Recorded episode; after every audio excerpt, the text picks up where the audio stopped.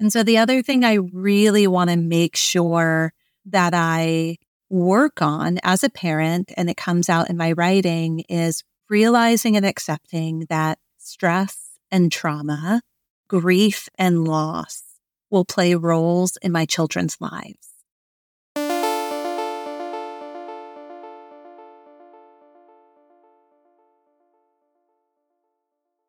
You're listening to the Mindful Parenting Podcast, episode number 443. Today, we're talking about how to help your stressed child thrive with Stephanie Krauss. Welcome to the Mindful Parenting Podcast. Here it's about becoming a less irritable, more joyful parent. At Mindful Parenting, we know that you cannot give what you do not have, and when you have calm and peace within, then you can give it to your children. I'm your host, Hunter Clarke Fields. I help smart, thoughtful parents stay calm so they can have strong, connected relationships with their children. I've been practicing mindfulness for over 25 years. I'm the creator of the Mindful Parenting course, and I'm the author of the international bestseller, Raising Good Humans, and now Raising Good Humans Every Day 50 Simple Ways to Press Pause, Stay Present, and Connect with Your Kids. Hello, hello, hello, and welcome to the Mindful Parenting Podcast. Yay! I'm so glad you're here. Hey, listen, if you've ever gotten value from this podcast, just do me a favor today to help the podcast grow a little bit. Please just tell one friend about the Mindful Parenting Podcast. That would make such a huge difference. It really means so much to me. I really, really appreciate it from the bottom of my heart. In just a moment, I'm going to be sitting down with Stephanie Krauss, an educator, social worker, a mom of two school aged kids, founder and principal consultant of First Quarter Strategies, LLC, and author of Whole Child, Whole Life 10 Ways to Help Kids Live, Learn, and Thrive. And we are going to talk about what today's kids need for tomorrow's world. I mean, because kids are growing up in a world that has unprecedented challenges and stressors, right?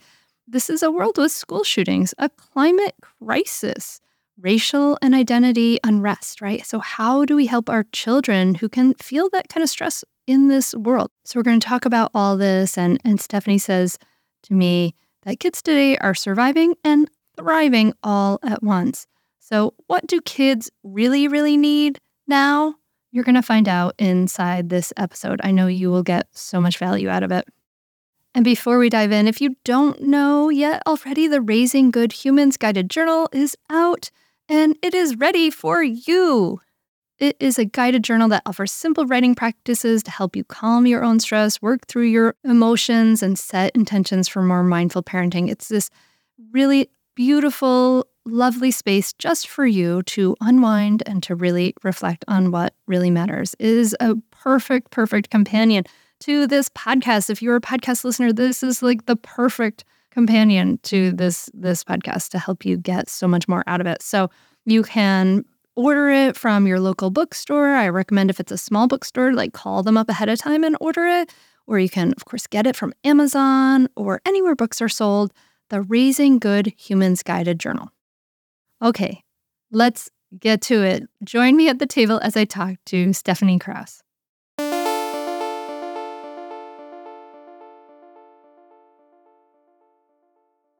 Do you want to stop yelling and have your child listen to?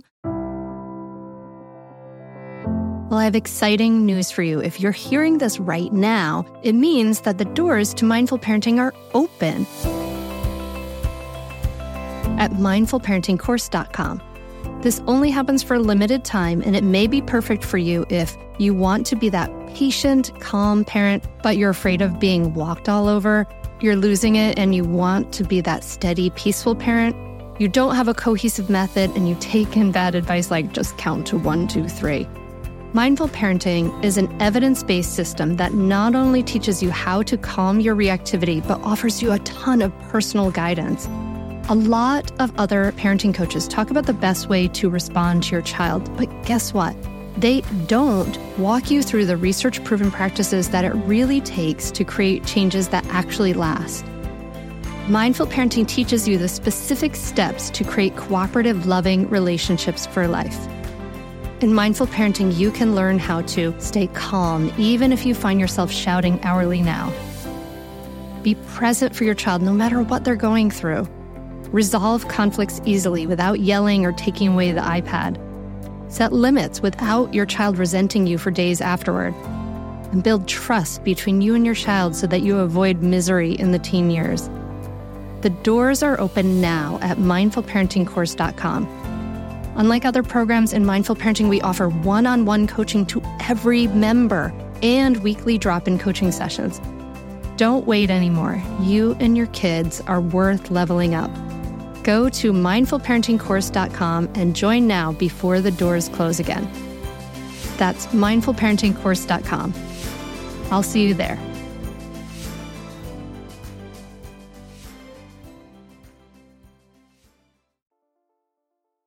So, Stephanie, thank you so much for coming on the Mindful Parenting Podcast. Really excited to be here. Thanks for having me, Hunter. Yeah, I'm happy to talk to you. I'm looking forward to talking about your book, Whole Child, Whole Life.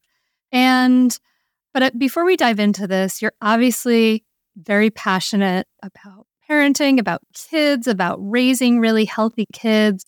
How were you raised and what was your childhood like to kind of get you into this passion?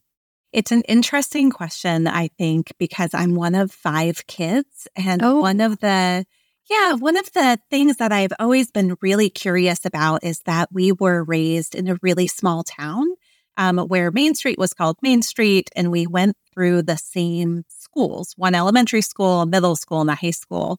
And all five of us had really different experiences. Mm. Um, so, my older brother, he ended up dropping out of high school, didn't get his GED, and later became um, a really well known comedian and um, pundit, and, you know, sort of like, I guess an easy way to describe it would be influencer. Um, the wow. grade that I finished was the eighth grade and um, ended up working and getting my GED. And then we go all the way down to the baby who um, was student government president of this high school and got into Harvard. And so, oh, I wow. Think, Right? Yes. So I think that there has always been this real question that has traveled with me through my personal life and all of my professional choices and journeys of what actually does it take to be ready and well? And knowing that it's not always these metrics that we set up, like graduating high school is not always the same thing as being ready for adulthood or being really good academically or in sports or your activities is not the same thing as being healthy and whole. And so that has always been the driving question for me. Hmm. Okay, so wow, that's really interesting. I mean, you're the range, it sounds like you're kind of in the middle of those five kids. Were you right in the middle? You're the very middle? So I'm the only girl. And oh, so wow. I was the second of five, but I think if you know, if you were to have a guest on who studied like sibling birth order, um, mm-hmm. I have a lot of the features of like the first kid because I was the other mother. Oh, yeah, yeah. Okay. And for the dear listener, we did have a guest on to discuss birth order, and that is Yvonne Nass. If you ever want to go check it out, and I, I love her, Julie. She's a friend of mine. Um, so that's so cool. So you left school after eighth grade, you said did that have to do with you know a lot of your book is about mental health and all of that. Is that did that have to do with challenges that you were dealing with at the time? I think it does. I talked about it a little bit in the introduction of the book of kind of recognizing two versions of truth of what my own childhood experience was. So whole child, whole life is certainly not a memoir but deeply influenced and impacted by my own lived experience and the lived experience of my kids um, so I think that there are these kind of two narratives of my childhood. One is what I believed was happening in my town and what that meant for who I was and what my future would be. And so as a kid, my experience was that the adults in the community looked at me and knew my family and our family history and believed that I was talented, but really wouldn't amount to much. And it was kind of this sense, what I perceived then of like, God, what a shame. Like what a talented kid, but man, she's she's not really going anywhere. Um, and that felt really intense. And I fought against it and fought against it. And eventually in middle school, And I look now, I don't know if you've had this experience, Hunter, but my kids are 10 and 12. And I think about what was happening to me in the mm-hmm. middle school years. Mm-hmm. And my 12 year old is still my baby. And I'm like, oh my God, I, I was such a baby when I was dealing with these really big thoughts and, and feelings. But um, ultimately, I am from a family that has a history of addiction. And um, that was the that was the thing that was pressing down on on me of like what would end up happening. And so sure enough, in middle school, I ended up starting to drink and it just spiraled. Um, so I actually got sober when I was 15. And wow. so my like turning point was wow. that when I was 15 years old, I had an incredible school counselor who pulled me in for what would have been my freshman year. Mm. And she said um, that I had a choice that I could either, it was the middle of winter in the middle of New Jersey, and I could either go to a home for runaway and homeless youth in New Jersey, or I could go to a drug and alcohol rehab in Florida, which you can imagine, like a 15 year old kid, right? Like middle of January. Um, and so I was like, take me to the beach, like take me out of this town and bring me to the beach. Um, so I just want to like wrap up my story with this really. Was it actually at the beach or was it like the middle of Florida? Like, oh my gosh, wouldn't that have been funny if it was like the middle of like Gator Alley? No, it was Delray Beach, Florida. So it was actually like, you know, I thought Delray Beach meant it was like on the beach and it wasn't, um, but it was close enough. So, um, but I will say that I have had this experience now of going back to my town where many people have stayed, many of the people I grew up with. And I had this profound, deeply moving experience this summer. I brought my boys to the town where everybody knows me and everybody knows my story. And um, and we are the grown kids. We are the adults now. And it was just this deeply healing experience of realizing that there's a community in the world that knows my history, that knows where I came from, that knows my family, that knows what I went through and that we, the grown kids, like there was deep enthusiasm and um, love and care for the life that I've been able to build for myself. I mean, just genuine.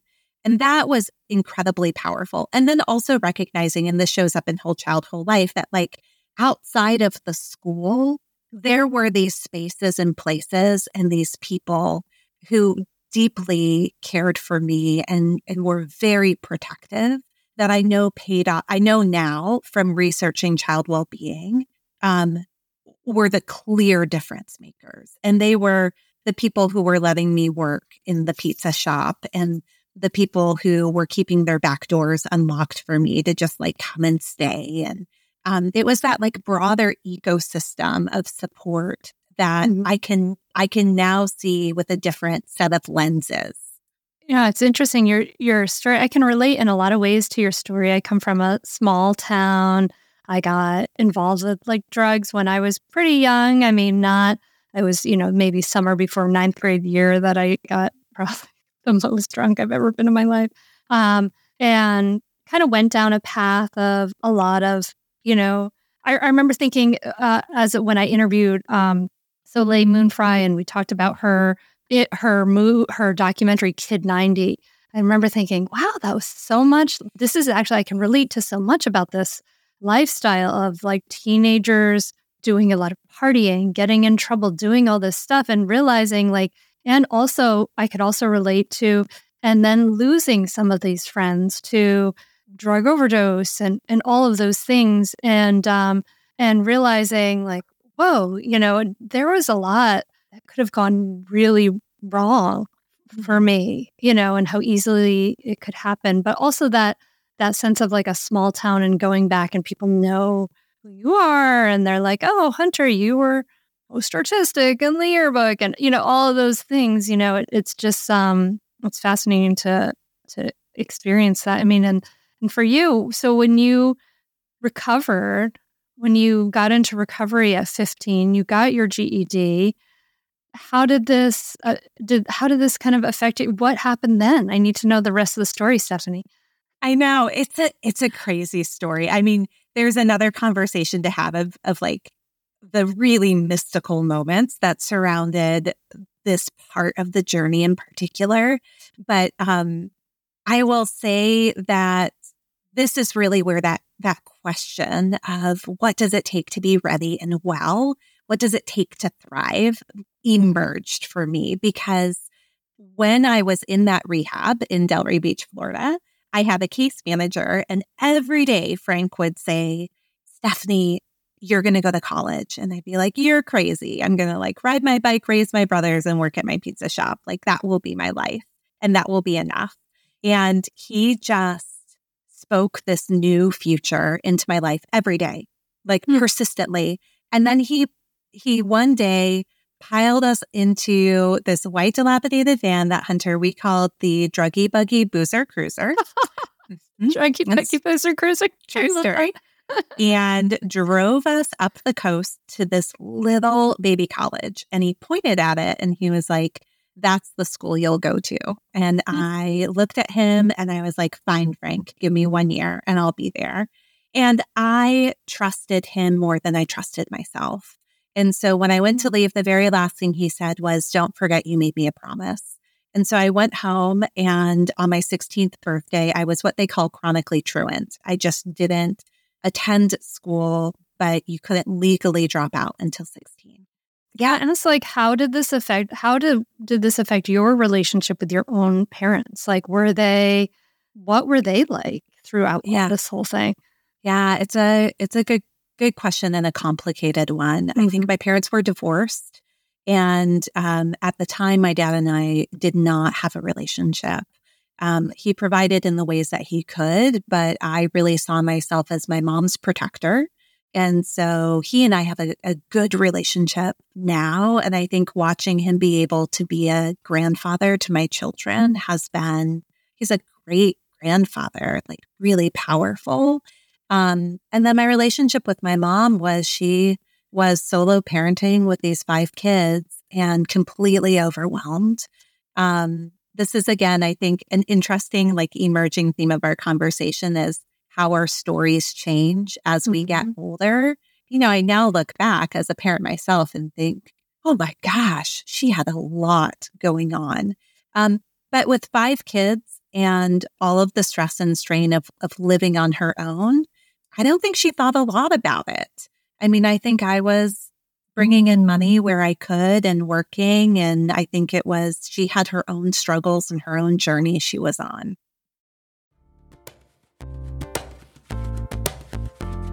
Stay tuned for more Mindful Mama podcast right after this break. I want to tell you about a great podcast that you should check out, especially if you ever deal with any school system, which you probably do. It's called Understood Explains. This season of the show is hosted by teacher and special education expert Juliana Urtubey, and it's all about how to navigate individual education plans, also known as IEPs. And this season of Understood Explains covers topics like how to tell if your child needs an IEP and busts common myths about special education. So I checked out the episode on the difference between IEPs and 504 plans because my daughter Maggie uses a 504 plan and it was really, really helpful. It went over all the differences, which one's better, how to get them, different myths and what your rights are, all kinds of different things that you should understand if your child may need extra help in education through an IEP or a 504 plan. The tone is super helpful, friendly, and smart. I highly recommend you check it out. To listen to Understood Explains, just search for Understood Explains in your podcast app. That's it. Understood Explains. We are supported by Mysteries About True Histories, affectionately known as Math Mysteries About True Histories. It's a weekly show full of time travel puzzles, hidden equations, history, and lots of laughs. I highly recommend this podcast. It's really wonderful, especially if you have kids like around like six plus, but it can totally be enjoyed by the whole family. So I listened to the episode, The Pirate Queen, and you're just dropped right in the middle of the action. People are fighting, there's sword fight. And then these kids, they've gone on a time travel mission and they have to solve problems in the midst of it. And it really just like exemplifies everything we support here at Mindful Parenting. You know, kids who are adventurous, doing things on the world, they're capable. And then they do things like they have to do math, they have to think critically, they have to code break and pattern solving and all this great stuff. Beyond just the Pirate Queen episode, which I highly recommend, episodes transport listeners to moments in history too, like Pythagoras, ancient Greece, the era of the Aztecs, Sir Isaac Newton's England, and more. So jump in with your family, follow the adventures of Max and Molly on an adventure through time with puzzles and hidden equations and laughs. And it really does make learning really fun and really cool. Perfect for ages six and up New episodes drop every Thursday, each stacked with so much laughter that your kiddos won't even realize how much they're learning. So tune into Mysteries About True Histories with your kids, and you can follow and listen on Apple Podcasts or wherever you get your pods. That's Mysteries About True Histories. Hmm. So, um, yeah, so I ended up getting my GED and I was too young to go to real college. And so I started let me say this. I started at community college, which is 100% real college, but they allow younger people to attend, right? Like kids can be dual enrolled and they're just, there's more flexibility.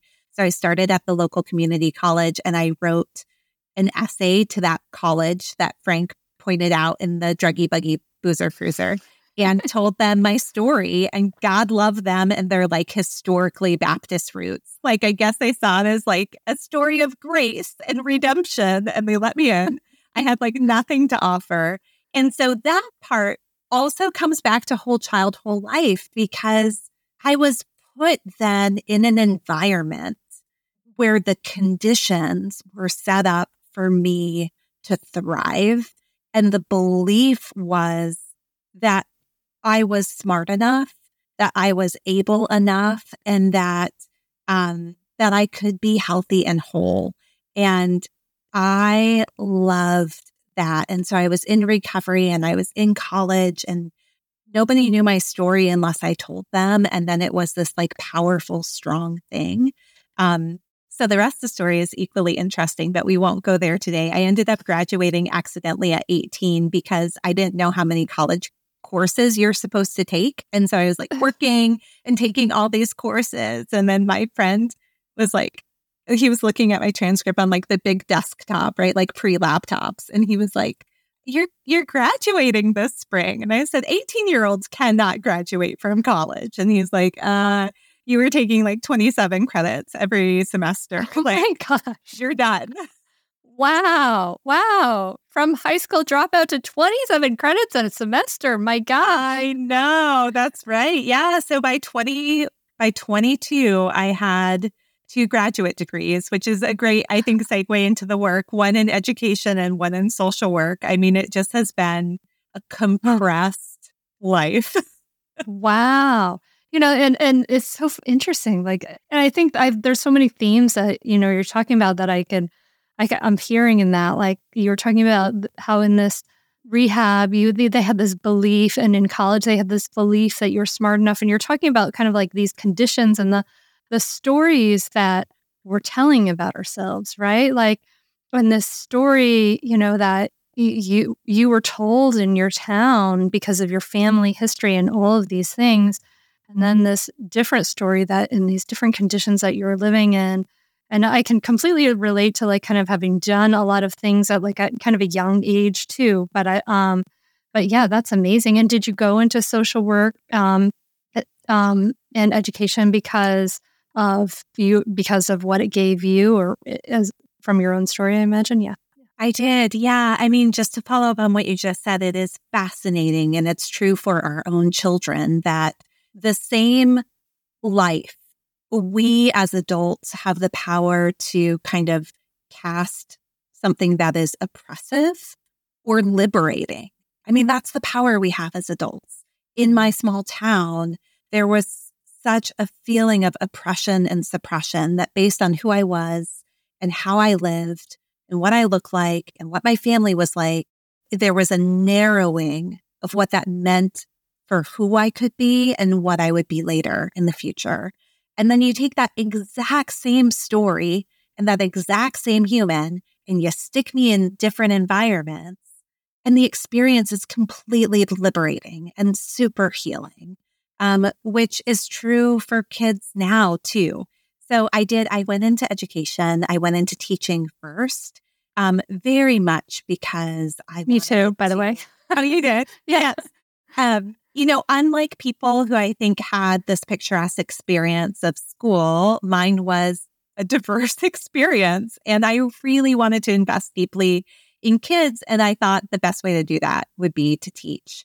And then when I was teaching, I had a set of experiences. One of the most uh, profoundly impactful ones was a student whose house burned down. Mm. And she came to school that same day um, and was, you know, covered in soot. And the family and the student looked to me as an authority because I was teacher. Um, and, you know, that was a respected position where I was, where I was living and working.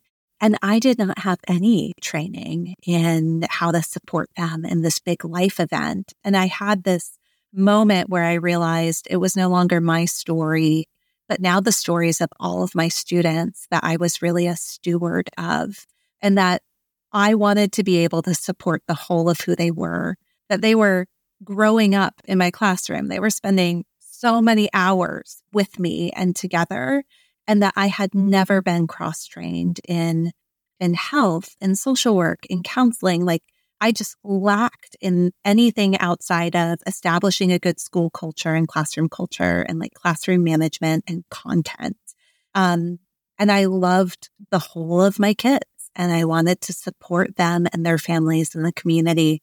And so at the time, I felt like I had to leave education completely, that there was no space for me to like remedy that while also staying a teacher.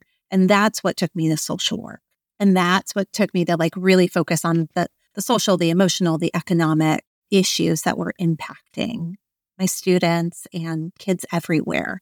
And in Whole Child, Whole Life, you talk about how, like, in 1989, the UN General Assembly adopted the Convention of the Rights of the Child, right? And I'm thinking about this and about this idea of what kids need. And and a lot of this book is about what kids need in their in their mind, their body, their development, their emotions and things like that. But I I would love to like start out with that thinking about this idea of what were some of these rights that they decided, which I think is so fascinating and and how do they translate into kids needs? So, um to situate listeners to where this shows up in the book, there are these 10 practices that support young people in across their entire lives, childhood, adolescence, adulthood. So they're the same for us. And the first one I talk about is meeting basic needs. Um, because it's so important for us to understand that kids today and really all the time are surviving and thriving at once that they can go into one environment and be doing really well. And we saw this through the pandemic. We see this through natural disasters, you know, wildfires, other things that are happening.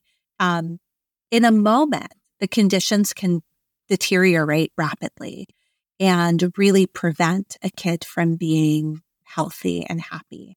So to like build the bridge here, one of the things that I was really trying to figure out was what do young people need to have good lives? Like, what does that take?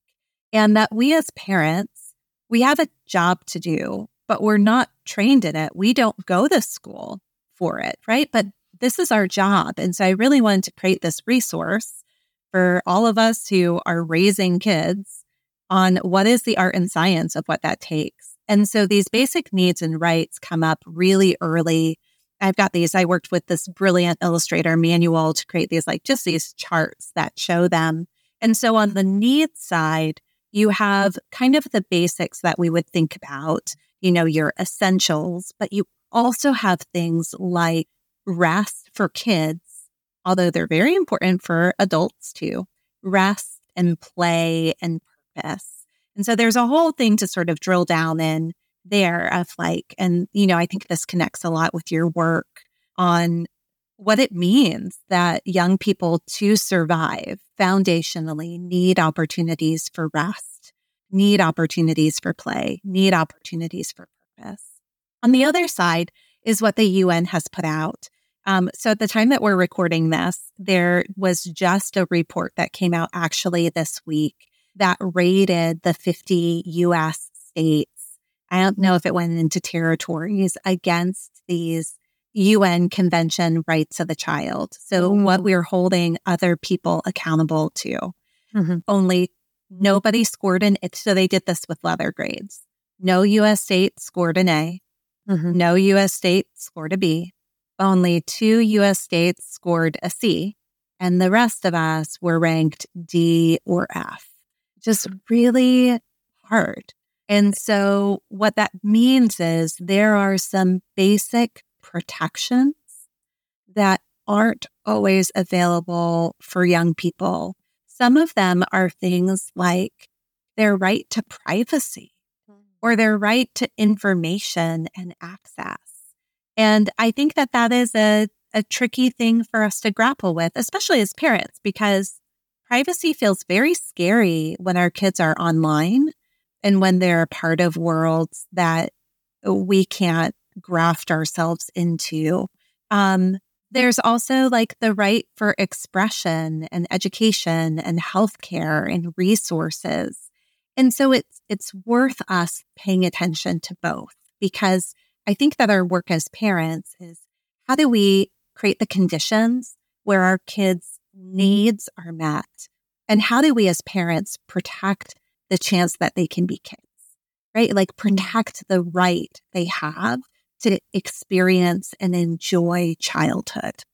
Yeah, I mean, I think there's so much there. I think about the United States. I mean, one of the things I I recently watched the Shiny Happy People documentary, which is did you? I don't know if you watched it, but it's like hor- horrifying. And what comes out in this documentary is is it's a extremist a book on how, called How to Raise Up a Child, which talks about how and where to beat a child to get to break their will and it's it's something that's being sold and they you know can is sold. Um and it and for me when i think about like yes in the united states like we don't have a basic right to safety for right. for from abuse. In some ways like we're so our our our states are we're so strange. Like we kids get in trouble for being a 9-year-old going to the park by themselves. Like they don't have that right to enough independence for for them to do that yet they're not protected from adults hitting them it's mm-hmm. just seems like it's it's so strange and then of course then we the lack of safety net that becomes a huge stressor for parents and then of course uh, it, it, becomes something that can really undermine this these basic needs for kids yeah so, i mean i want to dig in there just for a 2nd mm-hmm. because i think um, so I'm going to bring like a note of sort of being pretty somber here for a second. Um, last year, our godson, who has lived with us every summer growing up, he's now in high school, um, survived a school shooting. He was he was shot multiple times oh while in class. He lost his teacher, oh and oh um, and I will tell you, I think that we have an illusion here in the States that there's a level of safety still actively available to our kids that our kids don't actually experience.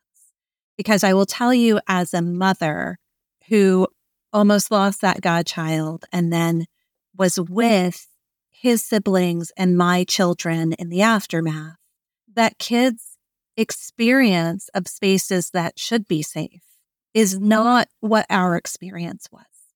And so there's this historic difference of what does it look like? You know, we just talked about our childhoods. And I will tell you that in that story was never the thought that I could lose my life going to school every day. In that story was never the thought that if I ended up being gay, which I am, I'm not, I'm, I'm married to my husband, but if I had been, that I could be denied care or um, be really hurt and harmed for that or that my my godchildren are black that um, you know the experience of racial violence there is a, a level here of what's happening in the environment that is so catastrophic. There's so many sort of crises conditions that we have to i talk about this in the book it is grief work for us mm-hmm. as adults to recognize and accept the realities that our kids are living in and if we diminish that, um, if I diminish when my 10 year old, and it happened this morning, is asking about his safety at school because it's easy in the busyness of life to forget that his godbrother almost died at school less than a year ago. Um, if I diminish my asthmatic son asking what the air quality is because mm-hmm. we're going to be late for school, but he's worried that he's not going to be able to breathe at baseball practice, then I'm not actually reflecting what their actual lived experience is. And I just, I think it requires back to like, how do we protect childhood and how do we meet these needs and rights and storytelling, what we were talking about before. Mm. We have to tell a factual story about what the what the lived experience of our own children and their friends really is right now. And then yeah. figure out what it takes that they can still be good humans and have good lives. Yeah, I mean, I do. We have to be honest with them. We have to be honest about those things.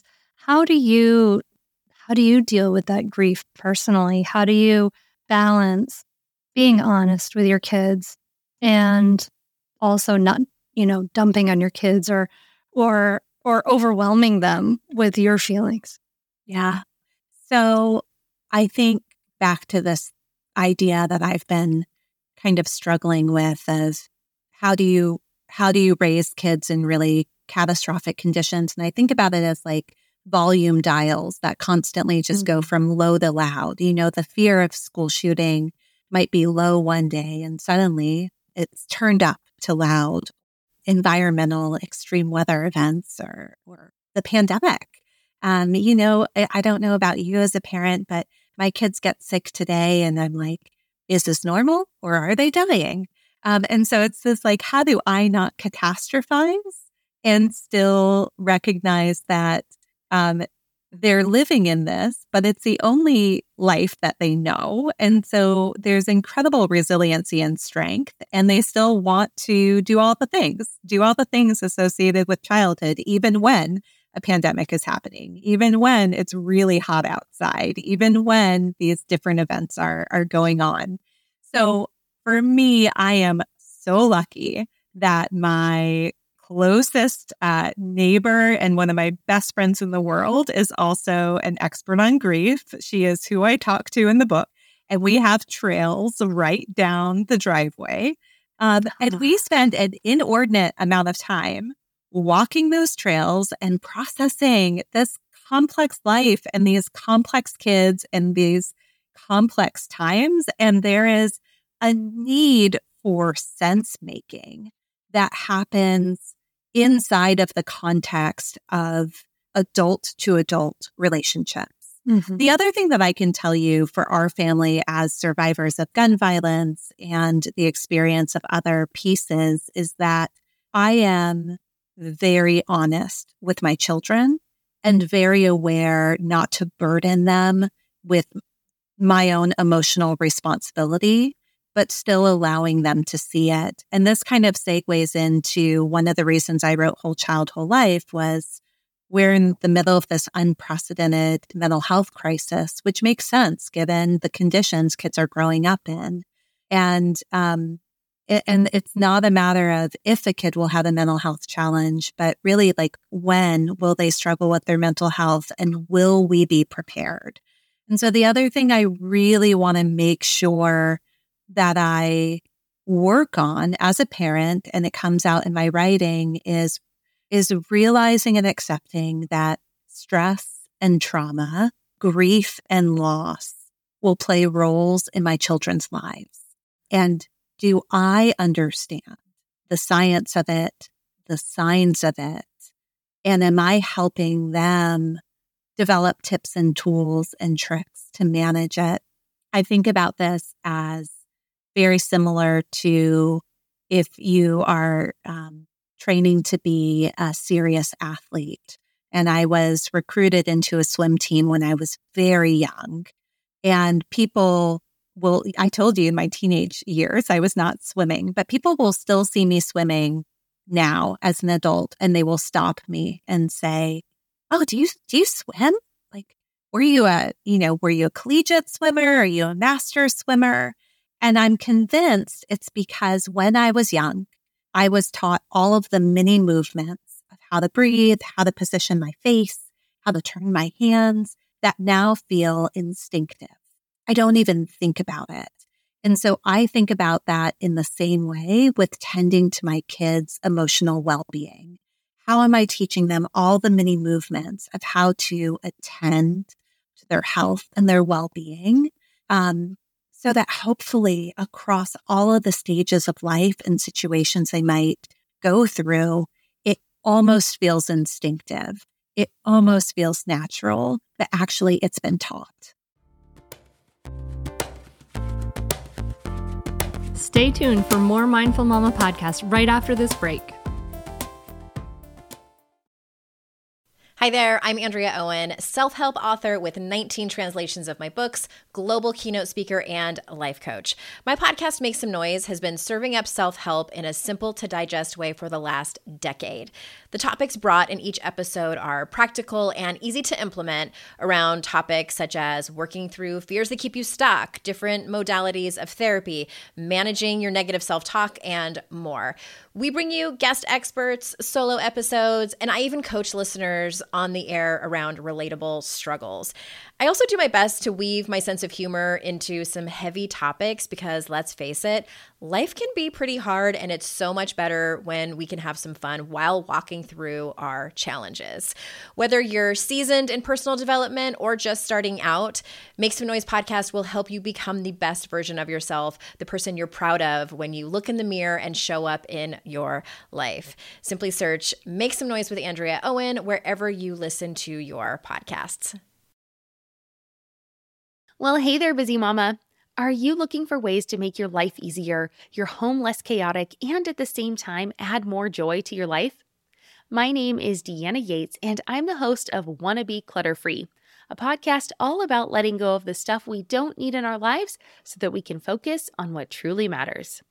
Don't worry, I'm not going to tell you to throw it all away or make you feel guilty about keeping something you love, no matter how many other people don't quite understand it but I will give you practical and, more importantly, actionable advice so that you can make progress right away. And you won't just hear it from me, there are amazing guests too. It's like having your bestie in your pocket telling you it's okay to let go of the things that are not serving you and your family in a totally non judgmental way. So join me over on the podcast where we can work on progress over perfection for those of us that want to be clutter free it's something that's so ingrained. That's something you pay attention to. It's something you prioritize from a very young age. And you talk about this in, in the book, prioritizing mental health. And, and just to go over, dear listener, for the 10 whole life practices, we talked about basic needs. Number two is mental health. Three is invest in personal interests. Four is healthy relationships. Five is community and belonging. Six is identities and cultures. Seven is the past and the present, attending to that. Eight, which I have to ask about later, is act with a hundred year mindset. And nine is be a force for good. And 10 is seek awe and wonder. But this idea of these things, these are all things that I'm imagining that you are saying, like, these are, these are val- strong values in my life. These are things that are priorities. These are things that we must pay attention to from the beginning and, and be honest about and having conversations with. And I and I I imagine that they have to start with you as well.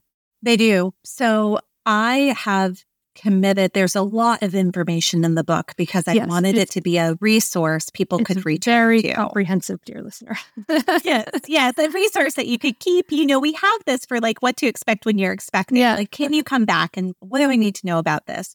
But at its essence, those 10 practices have become the the daily or situational inventory that I take for myself or my kids where I run through them And if one of my children or if I am struggling, I go through and I say, okay, how are we doing prioritizing mental health?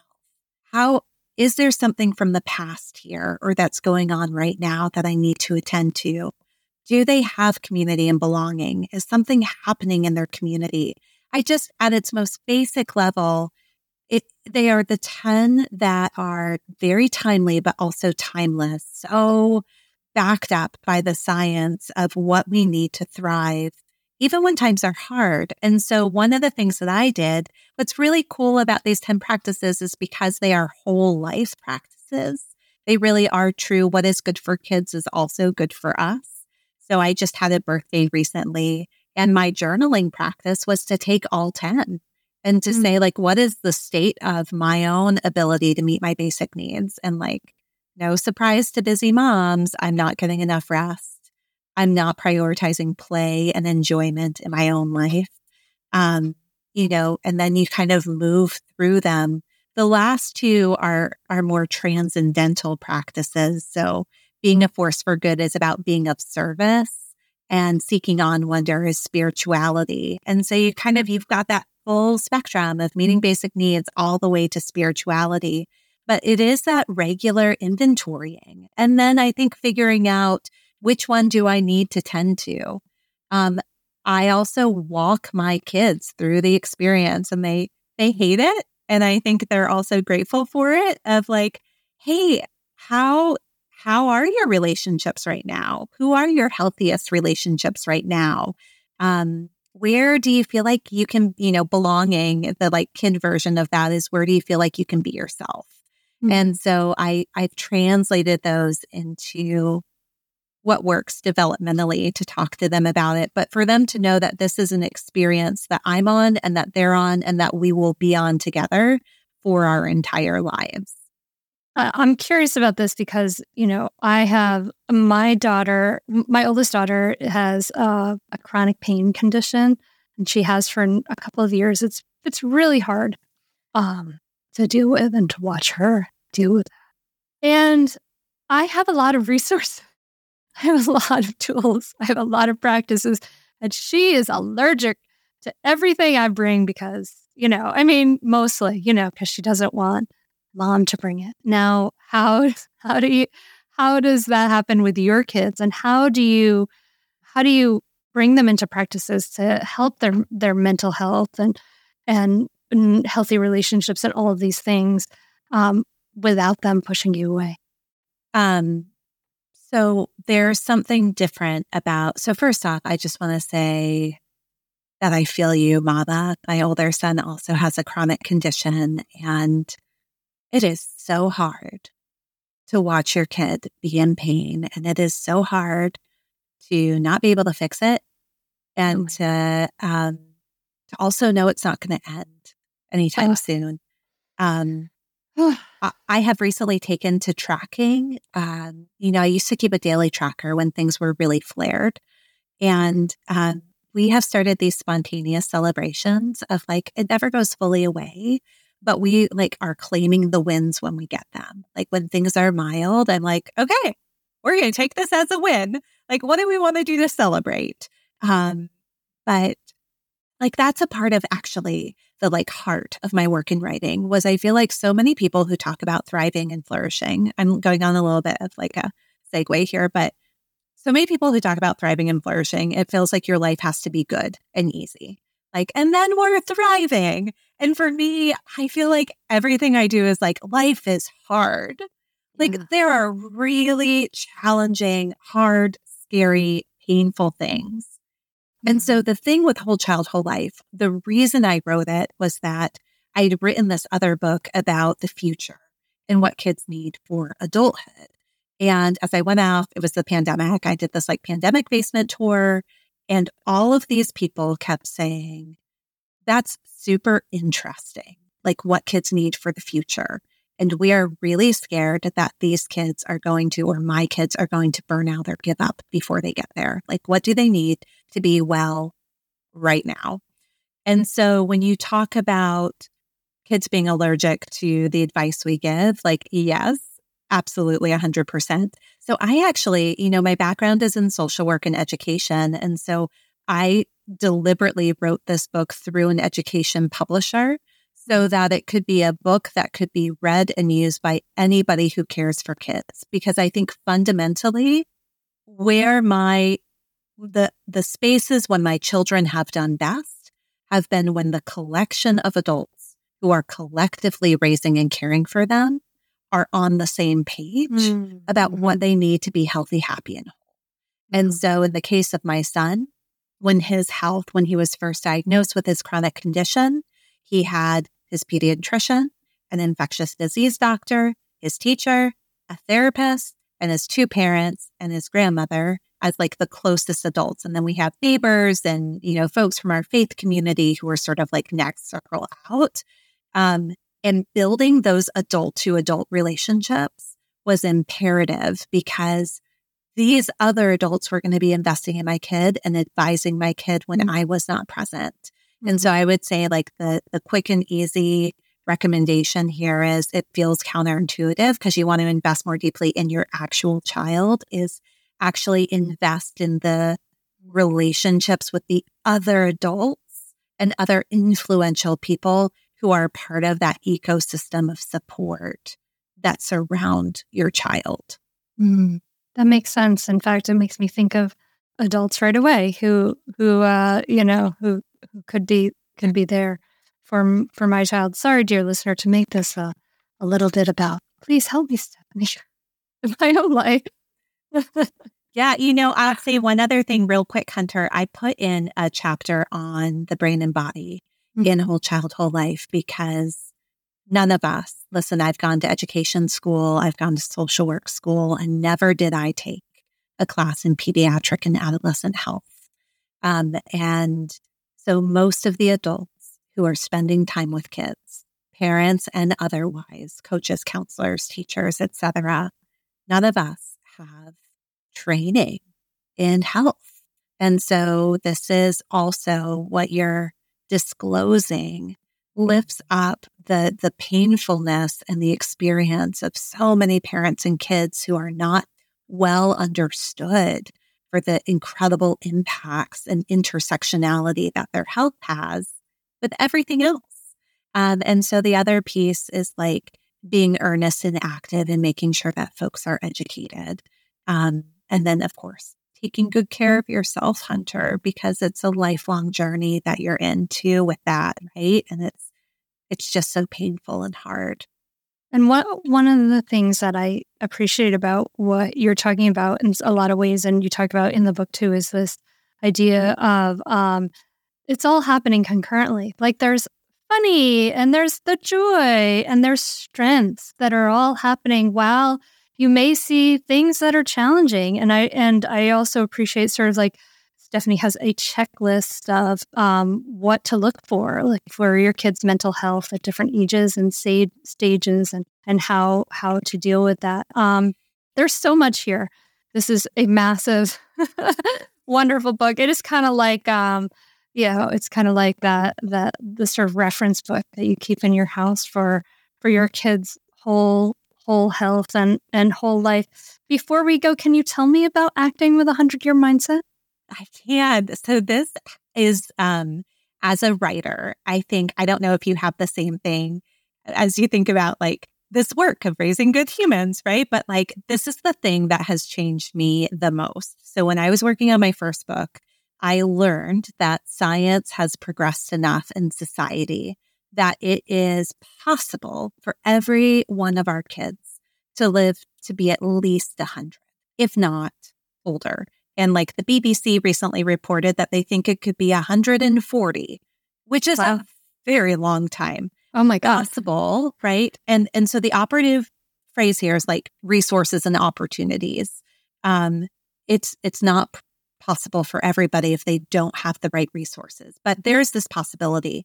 And so for me, there's this need for us to shift away from the immediate term of like, how do I get them to 18 or how do I get them to to graduate high school to like actually there are these farther out horizon points that we have to attend to.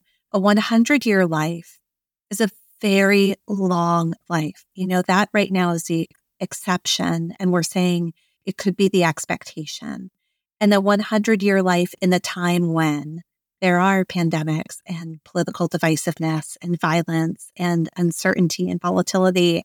Um, and so having that long game perspective is crucial because what happens in the first quarter of that possible 100 year life is going to make all of the difference. Mm. It's very hard for us in the immediate term, you know, now can like eclipse all of our focus and attention but recognizing that, like, if we're thinking about that marathon, that possibility of a 100 year life, what we prioritize can shift. If my son's health is flaring up, that is prioritized above academic performance because I'm looking at the possibility of 100 years. And what do they need now? Not what do they need in the next mm-hmm. semester the next week. The most powerful part of that chapter for me is actually I got to talk to um, some parents who are professional futurists, and they walked me through how you forecast the future.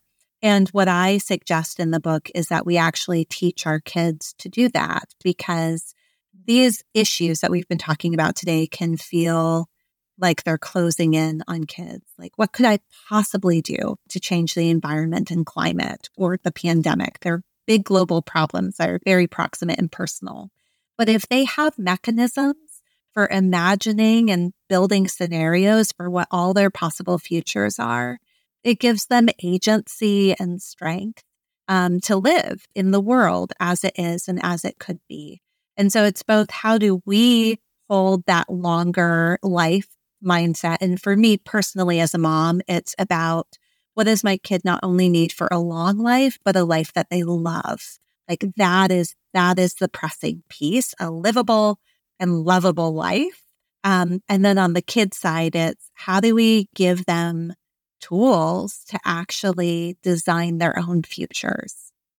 I love this. There's so much here, uh, dear listener. It, Stephanie's book is Whole Child, Whole Life 10 Ways to Help Kids Live, Learn, and Thrive. Um, Stephanie, thank you so much for coming on the Mindful Parenting podcast. If people want to reach out to you and continue the conversation, where can they find you? So, I think the easiest way to spell if somebody is like walking or making dinner while they're listening is you can go to the book website, wholechildwholelife.com. Um, and then if you do have the ability to come back in the podcast or look at the show notes, my website is stephaniemaliakrauss.com. Um, either way, you can sign up for newsletters, and there are other ways to get in contact with me and ways to, of course, buy the book. Well, thank you so much. I, I really appreciate it. I appreciate your you sharing your story and the the perspective that you bring and the thoroughness of your vision for for you know what we need and what kids need. And I think it, it's really um, a super super helpful resource. Thank you. Thanks, Hunter. This has been we have we have really journeyed through a lot of things in this conversation. It's been a great one. Thanks for having me on.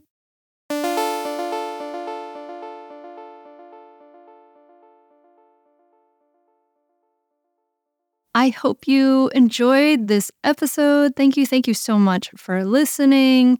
I really enjoyed talking to Stephanie. It was such a pleasure and an honor. And, and I just felt like, gosh, I get to do this wonderful thing for work. This is great.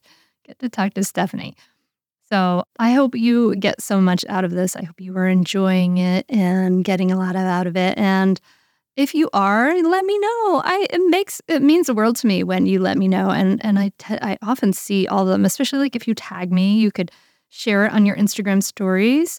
Um, take a screenshot of what you're listening to and tag me in it. Let me know if your what your takeaways are. That means the world to me. You can tag me at Mindful Mama Mentor. Um, that's an amazing way to show some love for the podcast. And and I want to give a shout out to SF Bay Mama who showed some love for the podcast on Apple Podcasts, giving a five star review. Thank you so much. They said, highly recommend. This is my go to podcast when I need a boost and practical answers as a mom of five. Wow, amazed you have time to listen. Her recent episode on having self compassion is just one of the many reasons I tune in. So thankful for the work of Hunter Clarke Fields. Oh, thank you. Thank you so much. SFB Mama, I really, really appreciate it. Hey, I hope you have a great week. I hope you know, you know, it's like kind of the end of the new year now and and I I hope you know it doesn't have to be New Year's for you to begin anew. You can begin anew every day. You're doing it right now. You're using this podcast as a tool to water your good seeds and become a more conscious, mindful parent. And I think that's amazing. I thrilled and I think that your kids can only benefit from that in the world because it really, really is true that as you create more peace in yourself, you create it for everybody. So thank you for creating more peace for you. I'll be working on it for me too. And um, on Thursday, check out the Throwback Thursday episode. There will be another great episode from the archives. This Thursday's episode is How to Prevent Troubled the Troubled Teen Years with Aaron Huey. This is a podcast I have referenced what I learned from Aaron Huey so many times. So listen to the original. It's really, really powerful. Um, and yeah, I hope you have a great week. I'll be back in your in your podcast feed next week. And I'm so glad that we can connect. And listen, hey, if you haven't already, go to mindfulmamamentor.com, get one of the freebies, sign up for the mailing list. There's so many resources there, so many different levels, and then we can really connect. It's, it's lovely. So, yeah, I hope you have a great week. I hope you have some rest, some calm, and all that stuff, and lots of good hugs. And I'll see you again next week. Thank you so much for listening. Namaste.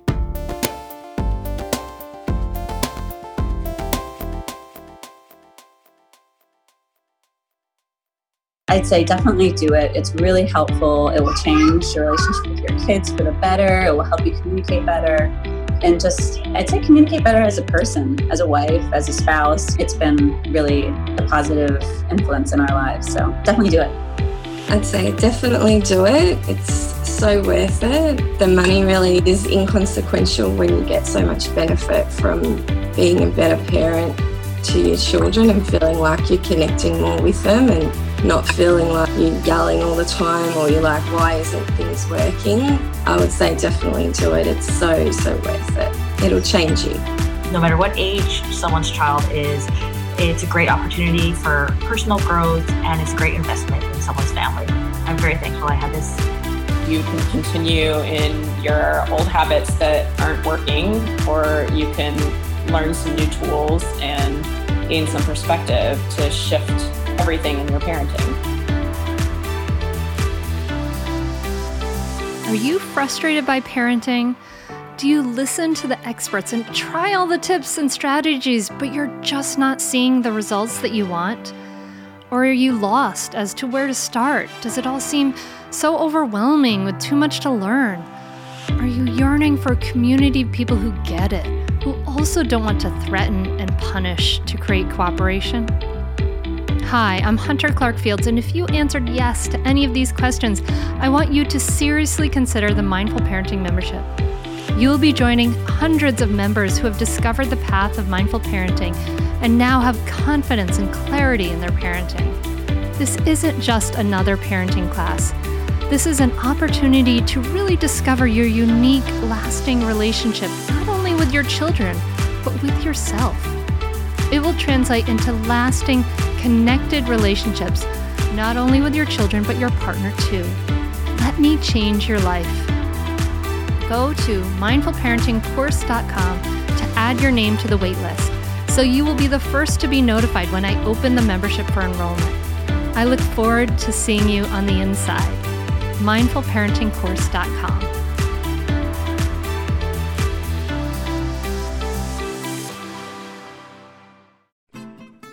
Margaret. And I'm Amy. And together we host the podcast, What Fresh Hell Laughing in the Face of Motherhood. Margaret, I would say you're sort of a where are my keys kind of mom. Correct. Sometimes a where are my kids kind of mom. While you're Amy more of a we were supposed to leave 35 seconds ago, mom. I mean, touche. In each episode of What Fresh Hell, we come at a topic from our usually completely opposite perspectives. I bring the research, And I bring kind of the gimlet eye. Like, is that research really going to work, people? And almost 10 million downloads later, we're still laughing. We also talk to experts in the parenting field, plus parents with stories we can all learn from. We make each other laugh, we challenge each other's assumptions, and we have what we think is the best parenting community on the internet. Check out What Fresh Hell Laughing in the Face of Motherhood wherever you listen to podcasts.